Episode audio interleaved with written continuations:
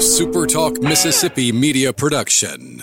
State Treasurer David McRae has put millions back into the hands of Mississippi citizens, expanding the state's affordable college and career savings program and also returning record amounts of unclaimed money. Check out how Treasurer David McRae's office can help you, your business, or your organization. Treasury.ms.gov. What is up on a Monday? I am Brian Scott Rippey. My co conspirator, as always, is Michael Borky. We appreciate you hanging out with us on this Monday, April the 13th edition of the Rebel Report podcast. Uh, yeah, pretty boring, honestly. It was a weird Easter weekend. Stop me if you've heard this before, but I played golf and cooked crawfish. And that was pretty, pretty much my weekend. I played Friday and Saturday, uh, ate some crawfish Saturday did the Easter thing. It was kind of a weird Easter weekend, and uh, obviously it took a very, very much more serious turn uh, late in the afternoon. You had some really, really bad and scary looking images from the two tornadoes that damaged uh, South Mississippi, and then up here. Honestly, it like I drove back from Jackson to Oxford yesterday afternoon after uh, around lunchtime and I drove through some pretty scary rain. It probably wasn't the smartest decision, but after about an hour, I would say, of driving in the rain, it wasn't that bad. And then I think it got bad here last night. My roommate informed me that we had a power outage, but it was well after I was asleep. But uh, it seemed like South Mississippi definitely caused the worst of it. What uh, was that your uh, assessment of it as well? Yeah, man, uh, it was really bad down there, especially around Bassfield. Uh, and Bassfield, even though uh, one tornado is enough. Uh,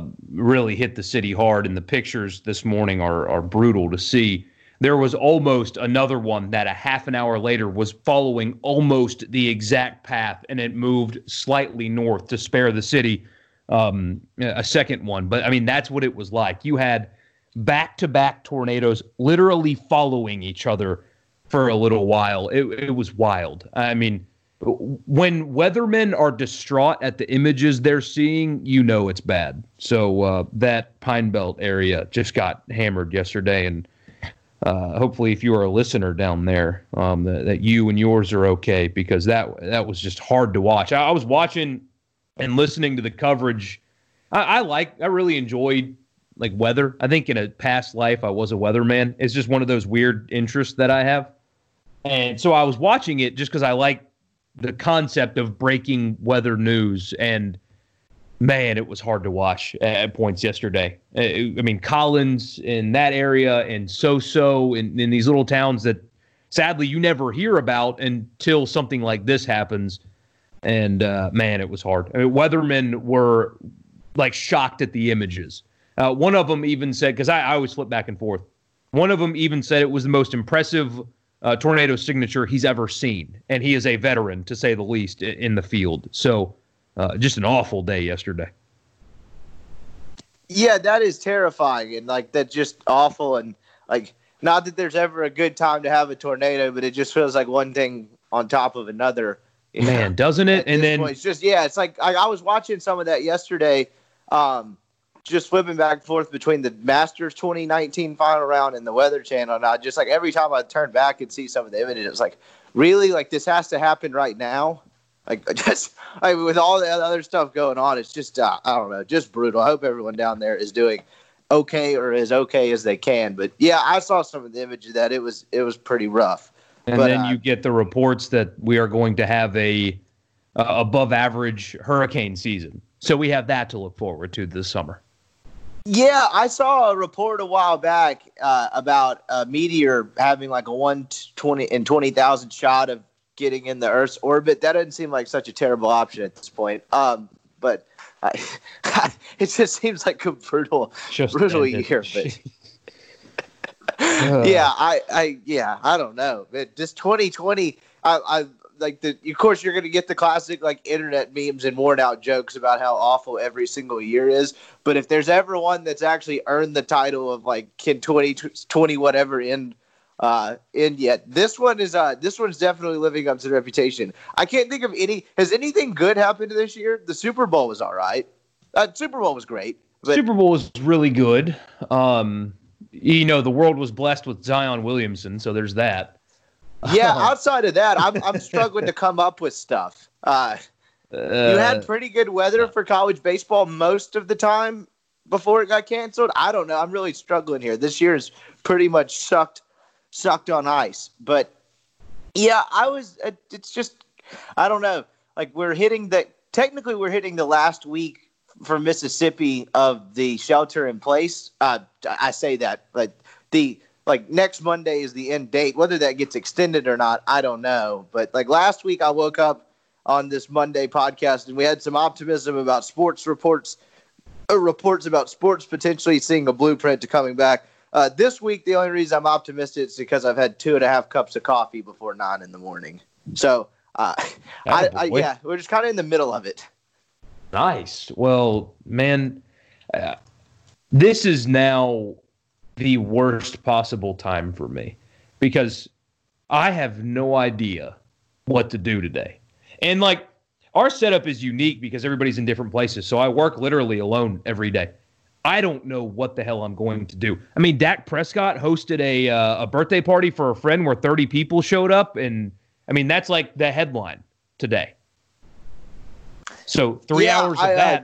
Uh, can't wait to get dig, dig into his uh, morals and character for having a birthday party. Uh, that I guarantee that's going to pop up across national radio platforms all day today, and someone's going to have an outlandish take about how he should be sent to the guillotine or something for it. But oh, because they have to. Here's yeah. honestly, here's my take on it though, because Ezekiel Elliott was there too. Um, it, Dak Prescott's not. I said this yesterday on the Sunday show. Dak Prescott's not a headline guy. Um, he's just the only thing since he's been the quarterback of the Cowboys anyway uh, is that like he's dating an Instagram model. Like he does not make headlines. But every offseason, every single one, Ezekiel Elliott's doing something stupid. Uh, if you remember last year, it was being so messed up on something at a, at a uh, music festival that he was like shoving security guards and falling over.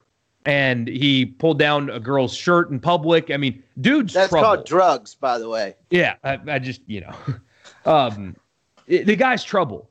And if I was a Cowboys fan, I would think, all right, you, you know, you should have social distance. That was dumb to host a party at your house, Dak. Like, come on, learn from it. He'll be fine. Whatever. Like, not a big deal.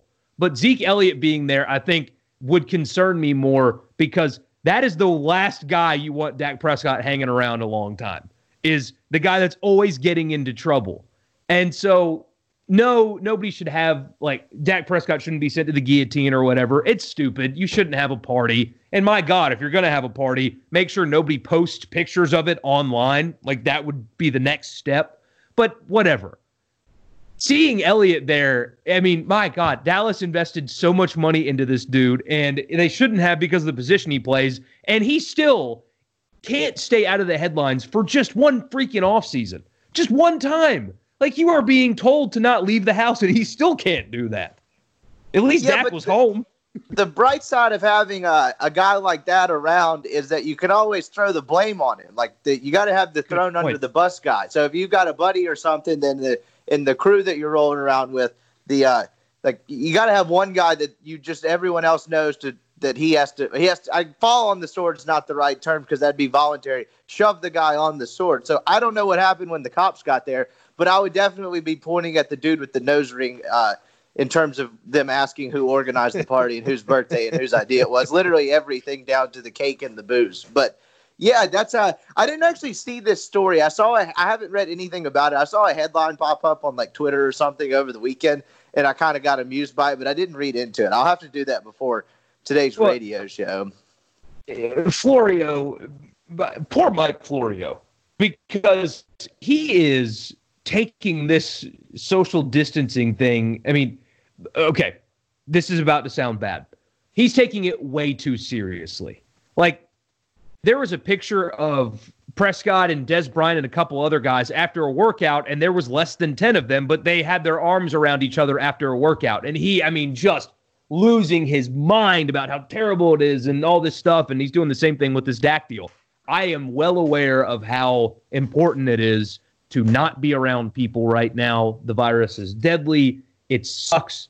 A lot of people are in a really bad way because of it. But man, chill out. Yeah, I can't figure Florio out because he used to be, and I noticed this didn't happen this season. Uh, maybe it did once or twice, but not as often. He used to go on Pardon My Take all the time. because uh, like he is de- like PFT commenters internet father like uh, like that's where they kind of discovered PFT in the comment sections of Florio's website and he's really funny and like has a sense of humor on there but like he has a really dramatic take on anytime Kaepernick's name is in the news he gets real dramatic and over the top about stuff like this I can't figure that guy out I don't like I like him I think for the most part I just I don't I don't really understand him but uh as far as content today, honestly, the main like thing I did over the weekend that struck me was uh, other than play golf two days, which is like the ninth time I think I played golf in like 13 days. Isn't that kind of wild? I don't remember the last time I could have said that.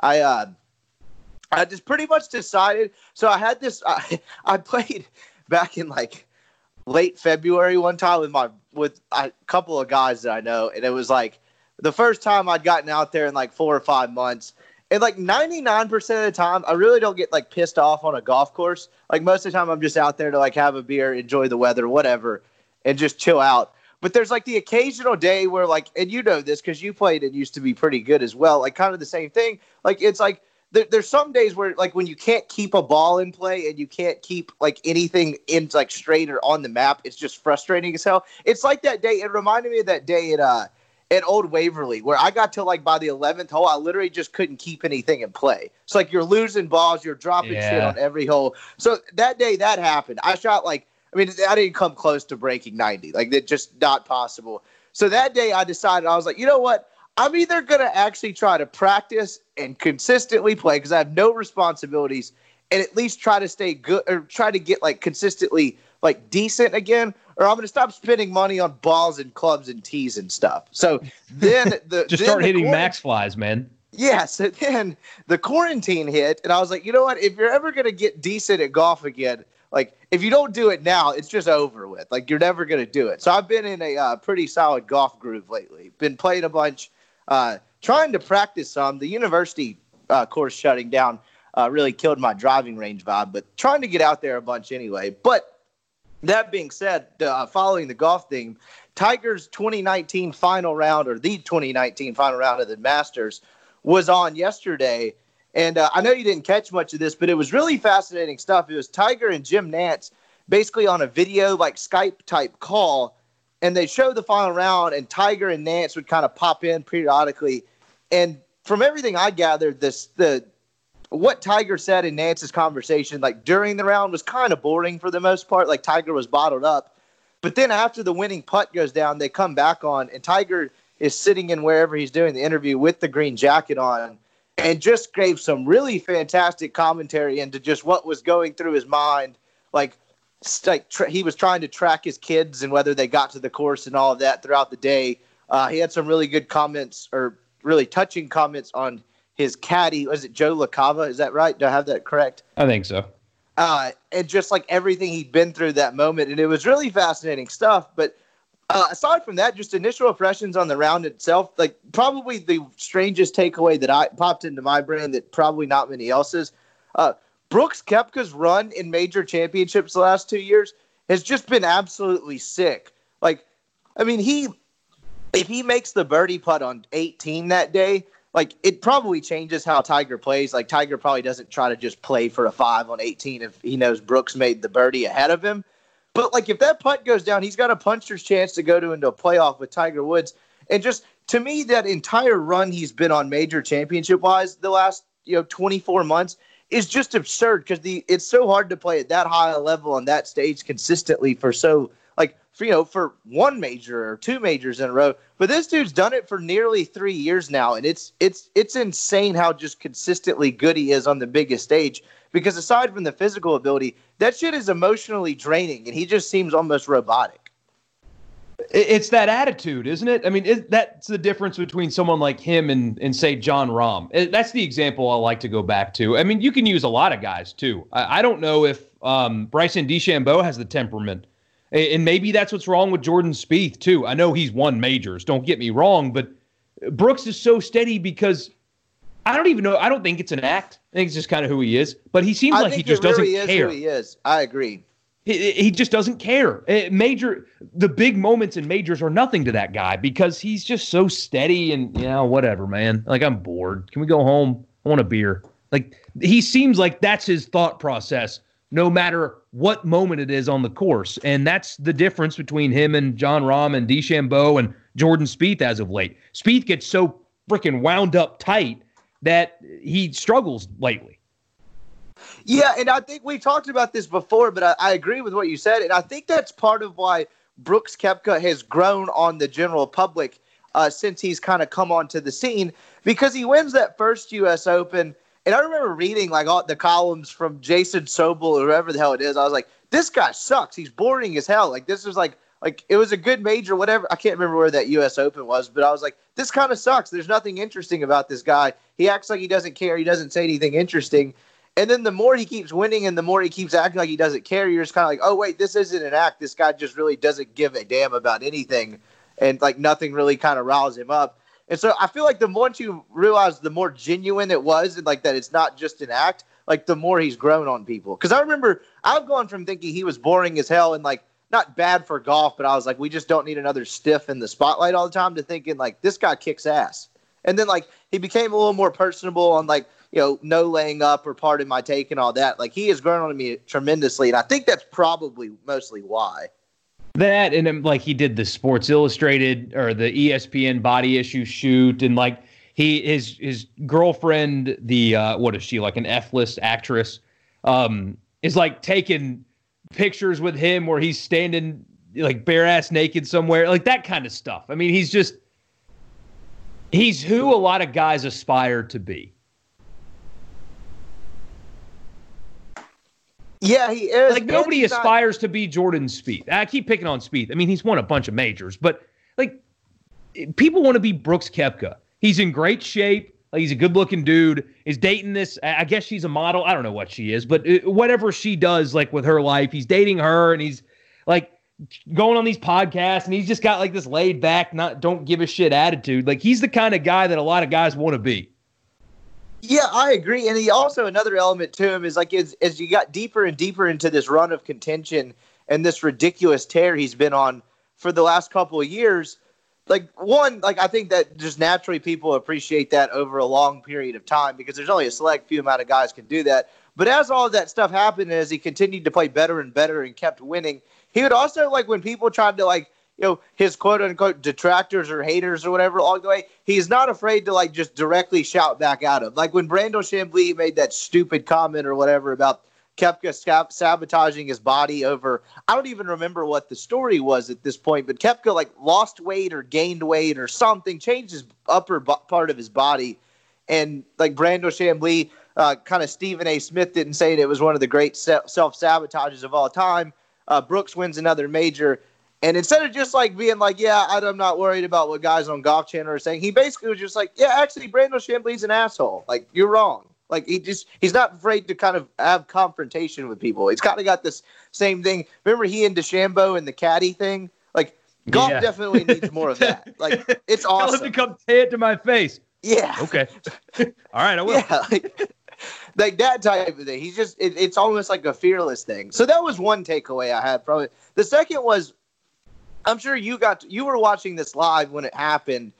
Uh, I was covering a baseball game that day, and we were all watching it. Like I had it on my computer. It was up on the press box at Swayze. I'll be the first one to admit, whatever baseball game that was that day, I remember paying very little attention. But even that, unless you're like locked into it with the volume on in your house, it's not the same. So that was like the first time I've ever gotten to watch the entire thing with like the broadcast no other distractions, just sitting there soaking it all in, and uh, like that gave me like I am I am almost like emotionally like like bankrupt or whatever you want to call it, almost to like a, a weird fault. But like that even gave me chill bumps. I was like, this is incredible. And it's not like I didn't realize it the first time. It's just I didn't get the full viewing experience because I was working a baseball game, and like it's just not the same. But man, that in like last four or five holes was like some like, it wasn't even that dramatic in terms of like like who he was chasing or who was behind him, but just incredible theater. Like the scenes and the crowds and the shots that he hit were just insane. And then when he makes that putt on 18 and they immediately just start chanting Tiger and Nantz just let the whole thing sit for like three minutes. It's uh it was crazy. I've never really seen anything like that. I guess I just didn't really remember it the first time. Yeah, and that four hole stretch. I mean, there's been a lot of great stretches in golf, but more uh, I don't know if powerful's the word, but the three birdies in four holes. What was it 13 through 16? Yeah, Is there a more powerful powerful four holes in golf that you can remember off the top of your head? No, and that's when it became real too. Like not that he wasn't in contention, but you remember, you know, British Open and PGA the year before, he was right there. It just got nipped at the end. And you went to that stretch on 12 thinking like, damn, I don't think he's got enough gas. Like I don't I don't know if this is gonna happen. And then he has that ridiculous three birdies and four hole stretch you're talking about. And it went from please someone fall back or please just let him be the last man standing to he grabbed this whole thing by the balls and this is actually going to be reality so it was almost better that way for that type of moment because to your point after he had the three birds and four holes it became oh this is going to happen and we basically just kind of get to enjoy it barring something crazy the last two holes Yeah, So, and like- it's not like it was one of those masters where like Danny Willett sneaks up and wins. That leaderboard's unreal. Like somebody pointed out on on Twitter yesterday. I didn't even think of it. I did put it on for a little while, but I, I was just so consumed with the weather that I, I ended up watching that mostly instead. Um, Dustin Johnson, Xander Schauffele, Brooks Koepka, Jason Day, Webb Simpson, Webb Simpson, Francesco Molinari, Tony Finau, all at 11 under or better on that leaderboard. And he won at 13. yep I mean, it he was- had to pass uh, the the class of the sport at the time to win that uh, green jacket. Yeah, and you mentioned the Danny Willett Masters. I forget what year that was, but Augusta, a lot of times in particular, has a way where the leaderboard's crowded on Sunday. There's so much crazy stuff that happens on the back nine and can happen. It's kind of one of those things that a lot of times you get like the random winners like the Trevor Immelman or the Danny Willett because they just end up being the last man standing when like 15 guys have touched the lead in the last hour of play or whatever. But Tiger, like it, it did. I thought it was going to turn into one of Well, those. Danny Willett won when Spieth collapsed. Exactly. But you've had a couple of those. You've had a Rory collapse over the years. Like that's kind of my point, to where like somebody falters or the guy that had control of the tournament falters, and then it just turns into mass chaos. And I, that's just not what happened. Like uh, like you were saying, he just he grabbed like that stretch. He grabbed the tournament kind of by the throat and took control of it. And that's incredibly hard to do for anyone, but Tiger Woods in particular at that age after what he'd been through and all that. But that scene after where he sees his kids and then like he's just kind of walking around soaking in the moment was was was pretty nuts. I just I don't think I was able to fully appreciate it the first time because I just wasn't at home and paying attention and like hundred percent locked in. I did. I, th- I wasn't the first one to point this out. I think No Laying Up pointed this out as well. But I, some of Nick Faldo's commentary, and I like him. I think he's a good broadcaster, but some of it, and it's hard to announce golf, particularly when you're trying to say what something like does putt wise on the course or a shot, and you're not actually standing out there. But some of his commentary was cracking me up because there was one in particular with Koepka's putt on 18 where he's like, he doesn't have to give up the hole here, and then the thing peels like a foot and a half in seven feet, and you're like, wait a second, what, what did he just say? So there were there were a couple of those, but uh, overall, it was uh, I mean, that was a great broadcast. I'm not always Nantz. Like I like, I think Jim Nantz is talented. I think a lot of times he's a little too corny, but uh, he was. Uh, I thought he was really good that day, particularly just kind of letting the entire moment breathe. I know Richards pointed that out a couple of times, but uh, just a wild day. I'm glad I actually spent a couple hours watching that. Um, For sure. I and I pulled up the 2016 Masters by the way. Jordan Spieth, I, just as a reminder, made the turn at 7 under. Hit his tee shot on 13 at 1 under. Yeah, but like when he's at seven under, how, how big is his lead? It was it was. I remember looking at that and it being a lot bigger than I remember. Didn't he have So- a five shot lead on the back? Willett won at 5 under. Let's see. Willett made the turn at 2 under. So at least a 5 shot lead. Around a 5 shot lead. I mean, Willett in fairness birdied 13, 14 and 16 on the way in, but still. Oh yeah, no, he he earned it. But it's one of those like it, it Eh. seems it's not unique to Augusta, but like like once Spieth fell, it just devolved into complete chaos. Because like I, I I I need to go back and there's an article about like who all touched the lead after Spieth collapsed and all that. And then once the collapse happens and Will Willett birdies those holes, it's like he did take it, but like Augusta a lot of times has a way where when the guy that has control of it falls off, the the entire thing just turns into chaos. And it's fun television, but it's like you literally have no idea who's going to win. It's just kind of a crapshoot. But Yeah, pretty crazy day overall. I'll take a break real quick to remind you. Podcast brought to you by LB's University Avenue across from Kroger. Go see Greg. Hopefully, you went and saw him over the Easter weekend. I've got nothing to do this coming weekend, uh, just like every other weekend until we get our lives back. So I'm probably going to go see him and throw something on the grill. University Avenue across from Kroger, best place in Mississippi to get meat. They've got steaks, custom cuts, all kinds of sausages. He's got grill packs. Uh, grilling is a good quarantine exercise if you do it alone or uh, with a couple people six feet away. Greg can help you out. The ribeye sausage is one of the finer things in life.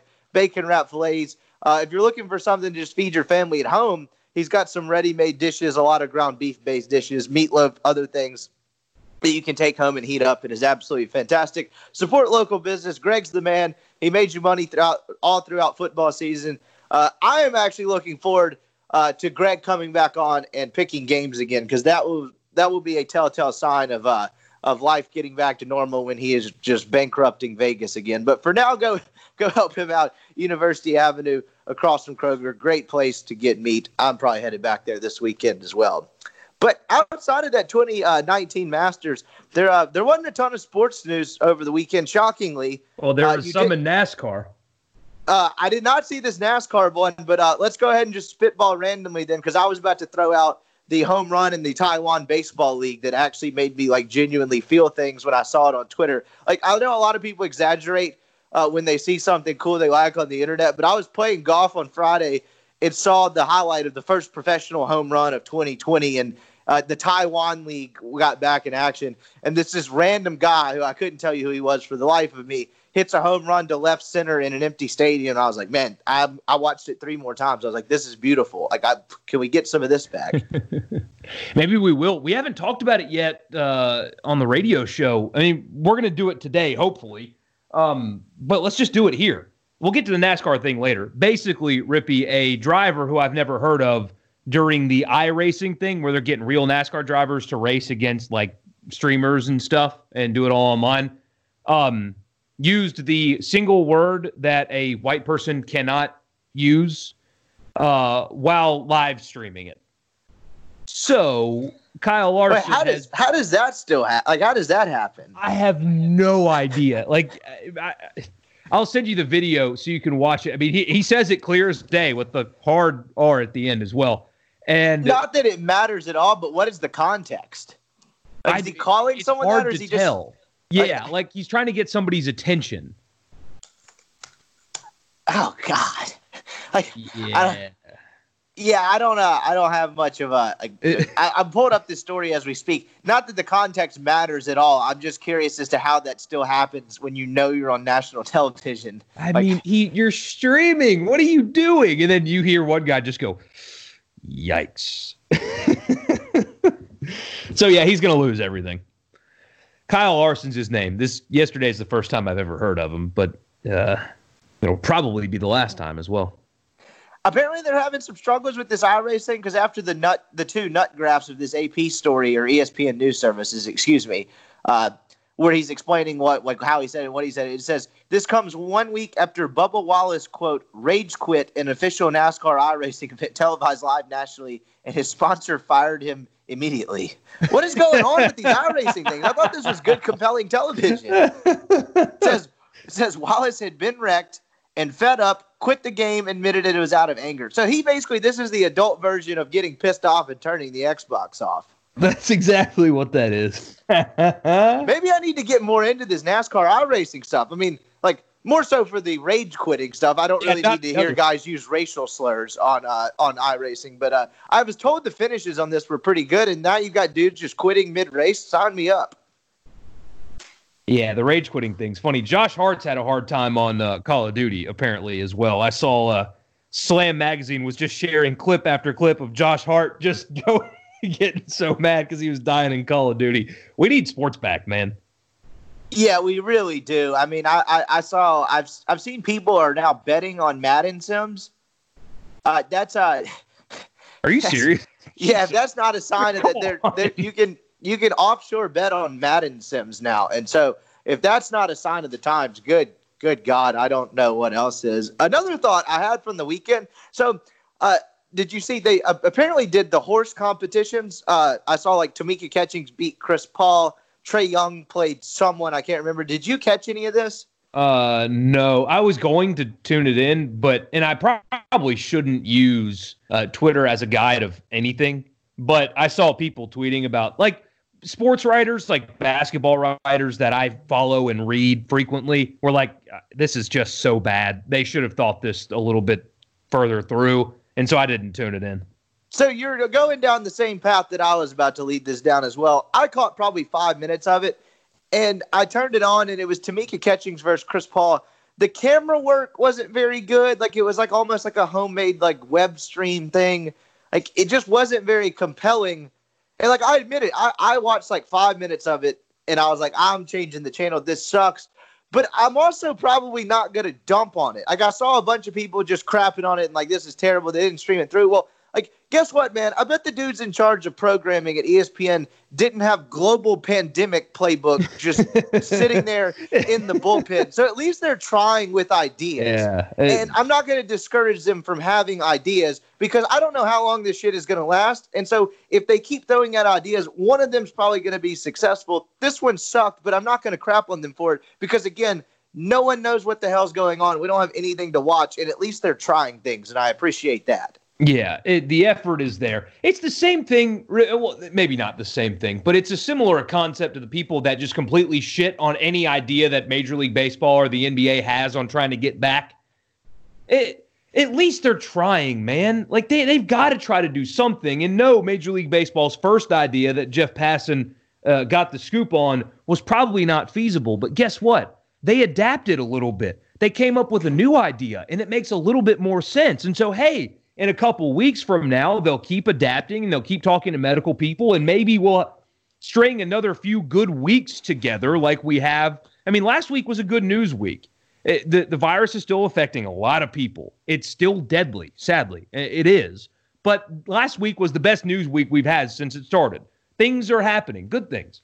So maybe a couple weeks from now, it's more feasible. And they keep adapting their ideas and evolving their ideas and they can make this thing work because the second wave of doing the Cactus League and the Grapefruit League, that's a better idea. It, it makes sense. So, w- what happens in a few weeks from now? Maybe it's even better, and maybe the the curve is flattened and, and shrinking, and we've got widespread testing. Like at least they're trying to bring us back to some kind of normalcy instead of just shitting on it. Eh, maybe at least be constructive. Like, oh, this is terrible. It'll never happen. Why do that instead of, well, you know, that's probably logistically a nightmare. So here's how they could evolve this idea and make it work. Why can't that be the angle we take? Just like with this uh, horse thing. I didn't watch it. I probably wouldn't have enjoyed it. But holy hell, at least they're trying. Yeah, exactly. That's why I'm just not going to crap on it. Like I, like I would like for them to continue to try. If they bring out five more ideas on television that sucks, and then one of them is good, I would consider that a win because we have nothing else to do and nothing else to watch. But yeah, I agree. It's just the like I guess the slight difference is is on the on the like the ambitious idea of leagues coming back. Like you can have the almighty uh, or self-righteous take of this is just dangerous to the public health, even though the original Jeff Passan report, I believe, said the CDC was backing it. Uh, but like at least they whoever like sits on their ivory tower and like dumps on it can uh, can like go with that angle. Like this, where people are just crapping on it for the quality, because obviously you're not putting anyone in danger when pro basketball players are playing horse basically by themselves, but against someone else at a different site. Yeah, people are just crapping on the quality of it. I was like, I'm, I'm just, I'm not going to do that. Like, I'm, I'm sorry, ESPN underdelivered in their horse tournament that they're now throwing on because that is where we are in the sporting calendar. But you touched on it a second ago.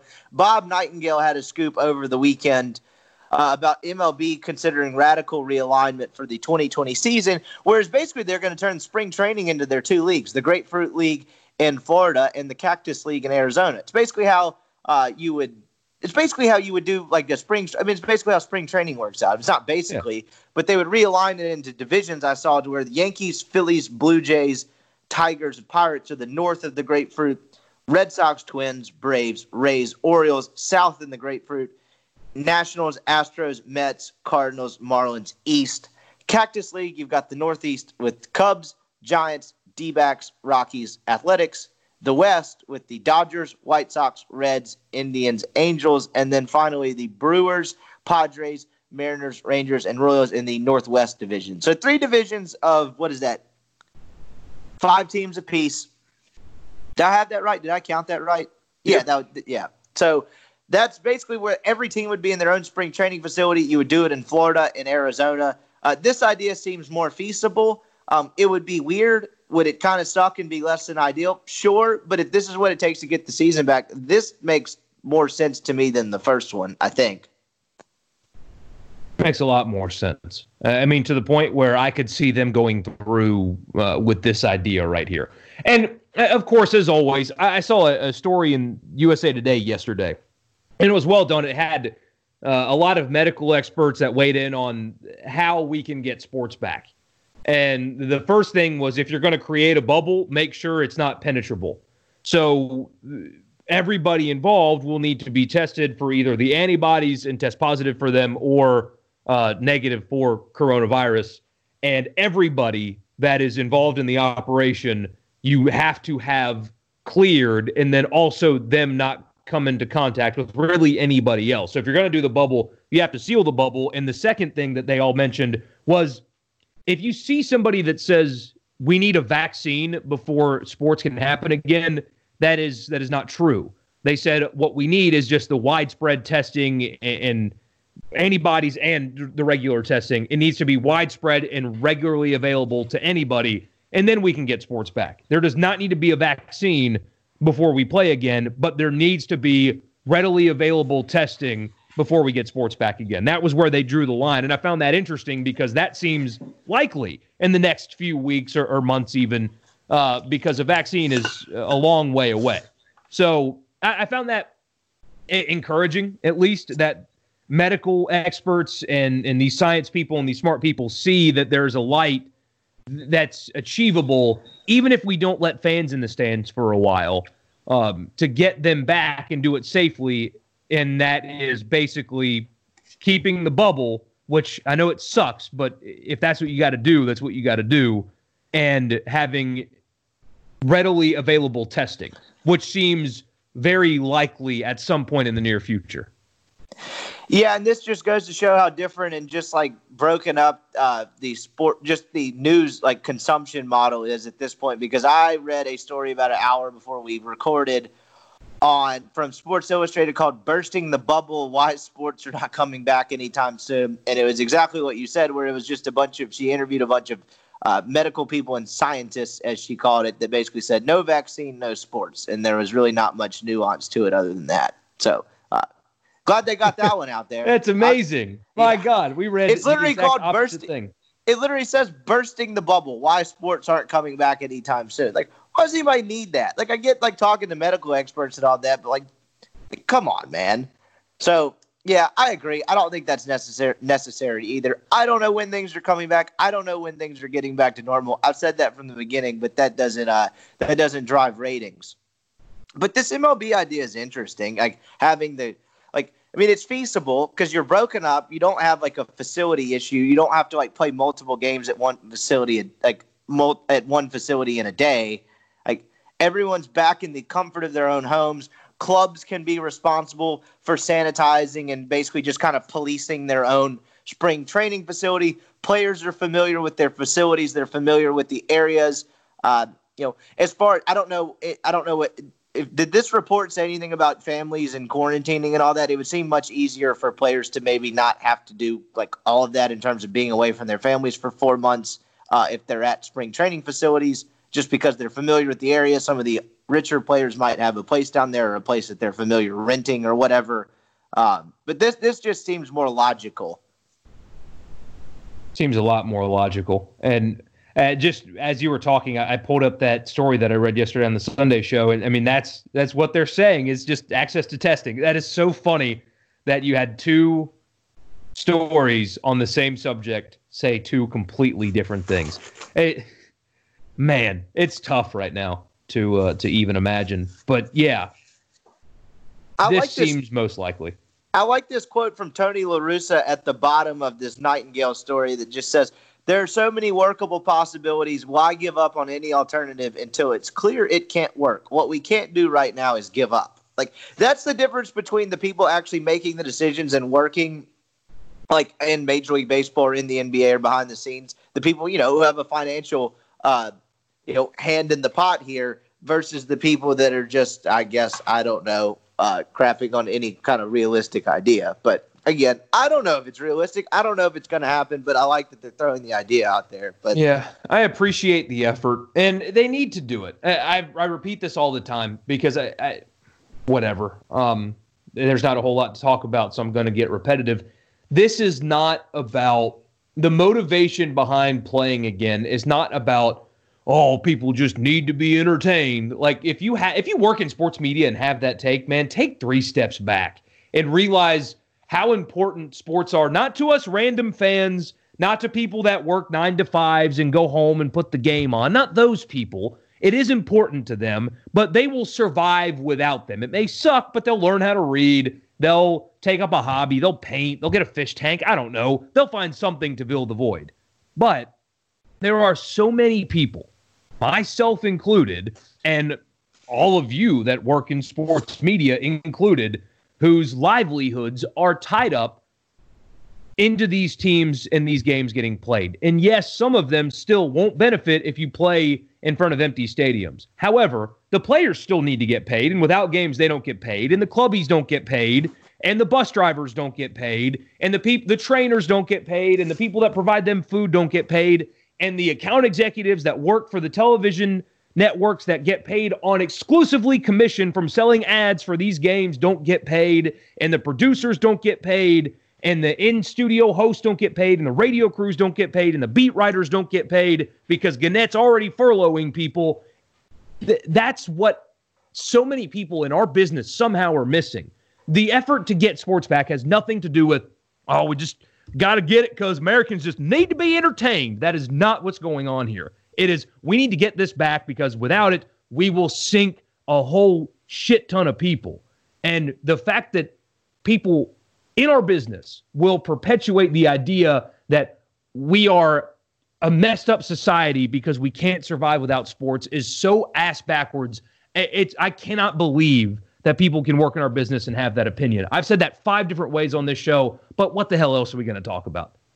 Yeah, I mean, I've got friends that, I mean, I, I, doubt anyone that works in sports media doesn't have a friend or acquaintance that's been furloughed, laid off, or at least know of someone. I mean, it, you're already seeing the effects of it. It sucks. Like, that's why people want it back. Like, not just because you need to be entertained, people's jobs and livelihoods and stuff uh, depend upon it. But and ignore the Grant Wahl's salary. I don't know if you saw that. I mean, I think Sports yeah, that Illustrated blew my is, mind. I mean, Sports Illustrated's crazy for letting that guy go, and I mean, the fact that they're airing their grievances publicly, um, it's kind of getting embarrassing on both sides. If we're being honest, the soccer writer was getting 350k. Believe me, that is not what everybody in this business is making. Like when a guy that works for Gannett's getting furloughed, that's devastating. Yeah, that's a that salary is like a couple hundred bucks under what we make, so it's not the norm at all. Three hundred amazed on that. Thousand dollars for a soccer reporter. Now, like, granted, he, he is good. the most. He is the like because it is when even as bad as this industry can be sometimes. When you get to like the top of the top, like it it, it is pretty lucrative. So he, yeah. to credit, he's been there a long time and was the soccer writer, but it still was just in the current like climate and world we live in that sports journalism to see that kind of salary was like whoa that guy was raking it in. And yeah. i'm not hating on it either. Like, oh, congrats like, good on him. I just i was shocked to see that number. Yeah. And, and, like you said i mean he he's soccer reporting. When you think of soccer writer he is number one on everybody's list but damn like that, that's that's bringing bringing home the bacon as uh, that new barstool hire guy likes to joke about the uh, the last thing I had today, we had a listener, a buddy of mine. Uh, he texted me yesterday. Uh, he, I guess he was late to the mailbag Friday or listening to it on Sunday. He can't really be late listening to a podcast, but uh, he didn't get his two cents in on the worst stadiums before. He uh, he texted me and he saw a no hitter thrown in Tropicana Field, and still his takeaway from that night was how dumpy the stadium was. So that's a pretty. I feel like that's a pretty crappy stadium if uh, if you see a no hitter and your st- takeaway is still, man, this place sucks. Yeah, that I mean, I've never been. It does not look uh, appealing on TV. At least they got new turf. Remember what their turf used to look like? Uh, yeah, it's. I mean, indoor baseball. I'm just not a fan of indoor baseball stadiums. If you want to do the retractable roof thing, fine. But playing baseball indoors is weird. I, I, I can't. I, I can't get used to it. I don't like it. I've never covered a game in an indoor stadium. I don't think. No, I mean, there's no college places that did it. No, I mean, like, they just they need to have a retractable roof. And by the way, I don't know if you've noticed how far the stadium is from Tampa. Like you have to cross the bay. It's in St. Pete. Yeah, It's and you have to cross the bay and then drive south for a little while. Like it's not anywhere close to actual Tampa, Florida. And I know they're the Tampa Bay Rays, not the Tampa Rays. So technically, like it's it's two different things. Like Tampa Bay is the body of water, but Tampa's the city. So it's still like the name makes sense. But from Tampa, you have to cross a body of water and then drive south for a little while to get to the stadium, and they wonder why they have attendance issues. Yeah, not to mention they have the one of the smallest payrolls in baseball, and their stadium is awful. Like just it's, but it's interesting. They're a well-run organization. I mean, they've regular they've won a couple division titles, made a World Series. They are incredibly well run. Have won 90 games, I believe, the past two seasons. Like it's kind of interesting how which baseball teams are well run and the ones that have just shit tons of money are oftentimes incredibly dysfunctional. Look at it, you Cubs. But yeah, that was a uh, that was a uh, ch- we got that chimed in. Uh, other than that, that was really about all we had. I, I missed this over the last weekend. Uh, Ole Miss signed a kicker from Jackson Academy, so uh, you know that brick school on Ridgewood Road continues to just crap out D1 athletes. I don't know if you saw that. His name's Land Gebhart. Uh, yeah, the most Ole Miss name ever. Hey, just wrapping the MIS brand. So uh, good for Land, uh, good for JA. Uh, we'll continue to put players in the league. I think we have seven NFL quarterbacks at this point, but uh, no one is counting. Wait, really? No, I don't think anyone from JA has ever played in the NFL, but it uh, made you think for a second. I was about to say, damn, good for you. hell, hell no. That's more than Alabama. So they've um, they do have a D1 quarterback now. Kinkead Dent is still repping the JA brand strong. But anyway, as far as Ole Miss news, that was really about it. I think we t- we did talk about on Friday's show them clarifying the uh, the no on per- in person events on campus because I did get asked about that from a couple people over the weekend. They're like, what does that mean? I'm like, doesn't mean anything. They just the university drafted a terrible statement, I think, without sports in mind. Because then we had the Ole Miss sport, one of the Ole Miss sports folks people reached out to us late Thursday night. We're like, hey, that actually doesn't have anything to do with uh like sporting event or student athlete events. It's more just like summer camps and things like that. So for anyone that didn't catch that Friday, Ole Miss's uh, no in-person events on campus to August one does not apply to Lane Kiffin and the football team. Is the simplest way I can put that. So yeah, if you do, even if, if, it did, they would they would sure amend it, it. Yeah, exactly. Like like if people start bringing college football players back on campus to have camps and stuff in July, I promise you, Ole Miss will try to do the same and be successful. Yeah, without a doubt. I just uh, I hope it happens, man. I uh, I keep thinking what a January through March college football season would look like. And then here's a question that nobody's really asked. I don't think is I mean, are you really going to play the college football playoff in March and then turn around and have them play a season in the end of August? That seems like a quick turnaround. I know they're young kids, but you need an off season. Yeah, I don't disagree, and I like I said from the beginning, I don't know what's going to happen. But like to me, it, at this point, at, at, least at this point, unless it gets worse or I guess doesn't get any better in the coming months, doesn't it seem more likely if it's delayed? It's more so by a couple weeks than it is like starting it an entire semester late. Yeah, that's um man, that would be an ideal scenario too. Uh, I mean, hopefully we can start week zero at the end of August and, and everything's all good. But if they can start the season in October and end it in December, that'd be just fine. Yeah, I wonder if anyone, if we do, if everything goes to plan and like the ambitious timelines end up being correct, do you think anyone's going to complain about the quality of play in week zero? Because we did have a couple of those columns last year. Oh uh, my god! We had a couple people As nix, that wanted to nix the idea of week zero. That was a headline. It's like wasn't that Pat Forde? Yes, it's like the the quality of play in Florida, Miami should just nix this whole week zero idea ever. It's like, dude, it's going to be the same the next week. Like seven days is not making a difference. And yeah, two, and they started complain about earlier. crappy football. They they started camp a week earlier. So they had the same amount of practice time that everybody else did before their first game. So yeah, uh, that concept people- just man, I, I'm more convinced that especially considering who places like Sports Illustrated are letting go and, and other major media companies and who they're keeping it really just might be ideal, especially you since you're you're more on the writing side, is to just like be outraged about everything. Like no matter what happens in sports, just don't like it and then write about it and you'll keep a job forever. Oh yeah, we I mean I like this idea. You could just I'm trying to think of a catchy website name like I don't know, the hottest take dot com. oh man, I mean, I, I, don't get it. Like USA Moral Today high fires, ground sports. Yeah, USA Today fires really good reporters and then keeps people on that only write things that are negative and angry, like uh, about the tiniest, tiniest little things. I read a thing in USA Today that was ripping the Olympic Committee for being tone deaf for scheduling the Olympics next year. So they had to cancel it, right? But they already set a date for next year because, as you can imagine, planning one of these events takes a long time and a lot of people and a lot of stuff. So they set a date for next year so they could start working on getting the Olympics ready next summer. And the column in USA Today was they are yet again tone deaf because nobody needed to know a date right now. We've got more important things to worry about.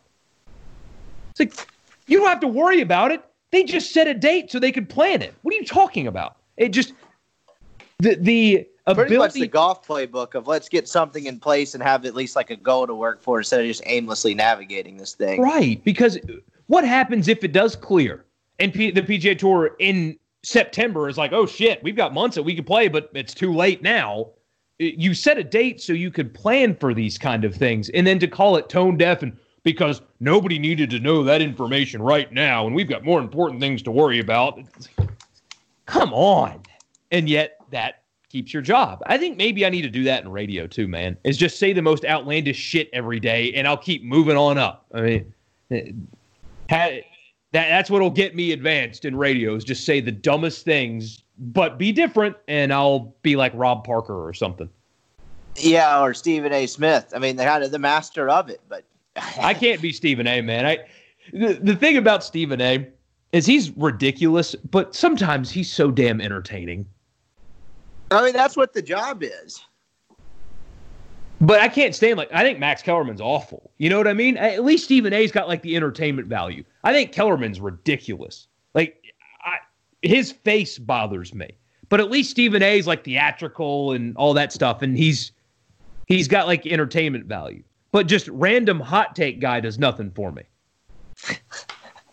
is uh, certainly true. I think uh, I think that's really about all we had for today. Uh, we we saw through another hour. Borky and I will be on radio this afternoon with Hey Dad and Richard, Sports Talk Mississippi, 3 to 6 p.m. If you want to tune in for that, uh, we'll be back at it on Wednesday. I'm probably going to do a guest Wednesday and slash or Friday. I just don't know who yet. I'm going to find someone interesting to talk to, though.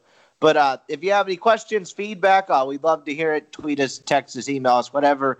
Uh, but we appreciate you joining in. I'll remind you one more time go to LB's University Avenue across from Kroger if you're in the Oxford area. Want to do some grilling? I know yesterday's weather was awful. I hope everyone in South Mississippi is doing as well as they can and staying safe. And hopefully, you and those close to you were not as affected as some were by the damaging tornadoes. But Friday and Saturday, you did have some good weather days. Hopefully, we have some uh, coming in the future as well. No better time uh, to throw something on the grill, hang out, and get through this quarantine, go see Greg, University Avenue across from Kroger. They've got steaks, custom cut sausages. He's got the Lane Train special, the Keith Carter special.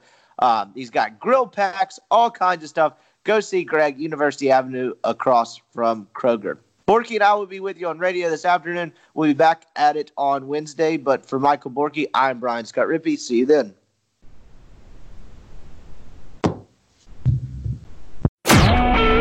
SuperTalk Mississippi media production.